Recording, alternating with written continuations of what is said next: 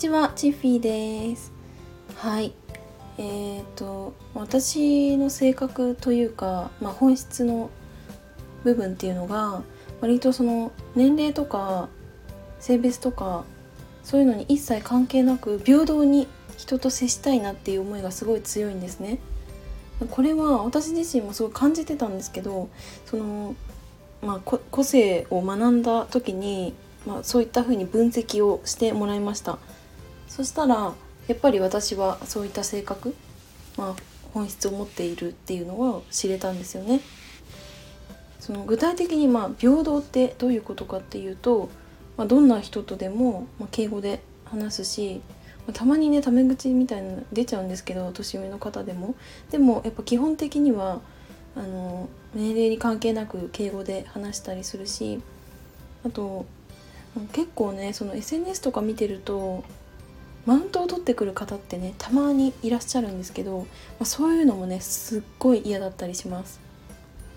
うんまあ、すごいのはねわかるわかるんだけど、でも、うん、なんかあえてそれをさ私とかにこう、うん、マウントを取る必要はないと思うし、マウントを取ったところでさその上を見ても下を見てもキリがないというか、まあ、そんな気がするから、その接し方っていうのはねやっぱ平等にありたいなっていうふうに私は思いました。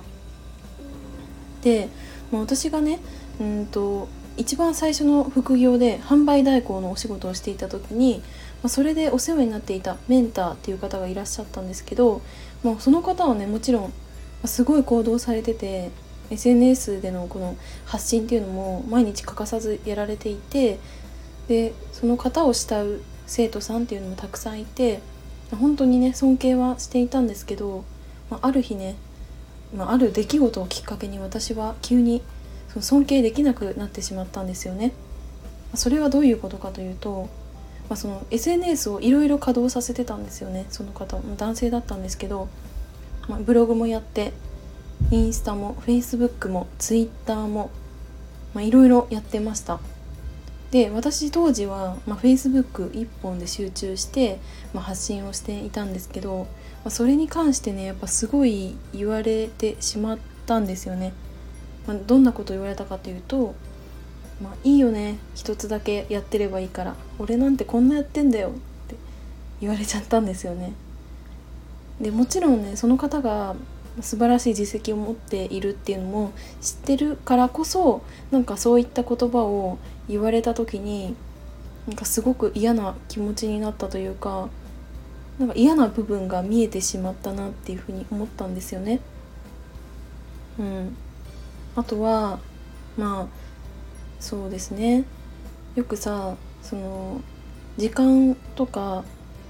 を調整してでもそのメンターとかに会うみたいなことって大事っていう風にね言われてました。確かにその私の当時の基準値ってすごく低かったし、話を聞いてもやっぱり価値観がもう違いすぎて全然理解できないかったりとか、なんか逆にすごいなんか違和感みたいなのをすごい感じてたんですよね。だからその差を埋めるためにもそういった方と接する時間っていうのをたくさんね作っておいた方が良かったのかなっていう気もあったんですけど、でもうんなんか実際にこう関わってみると、いや私本当にもう夜中までね付き合いましたよ。カラオケも行ってなんかダーツとかもしてそうしたんですけど、なんか結局うーんなんか睡眠時間を削られてしまって、それでなんかただ騒いだだけで終わったことに関して、いやこれちょっと違うんじゃないかなっていうふうにやっぱ思っちゃったんですよね。うんそうだからなんか正直そのなんか会社とかの飲み会とそんなに変わんないって感じちゃったので、うーんなんかそこでこう強要されてしまったみたいなのにすごいやっぱ違和感を感じて、尊敬する気持ちっていうのがなくなっちゃったなっていう風に感じました。はいあれ何の話だっけまあえっと、まあ、過去にね、まあ、そのメンターをすごく尊敬してたけど、あのあ平等心の話か。でその平等心っっていうのがなくって、ちょっとね尊敬できなくなっちゃったっていうお話をしてみました。はい、今日も最後までお付き合いいただきありがとうございました。バイバーイ。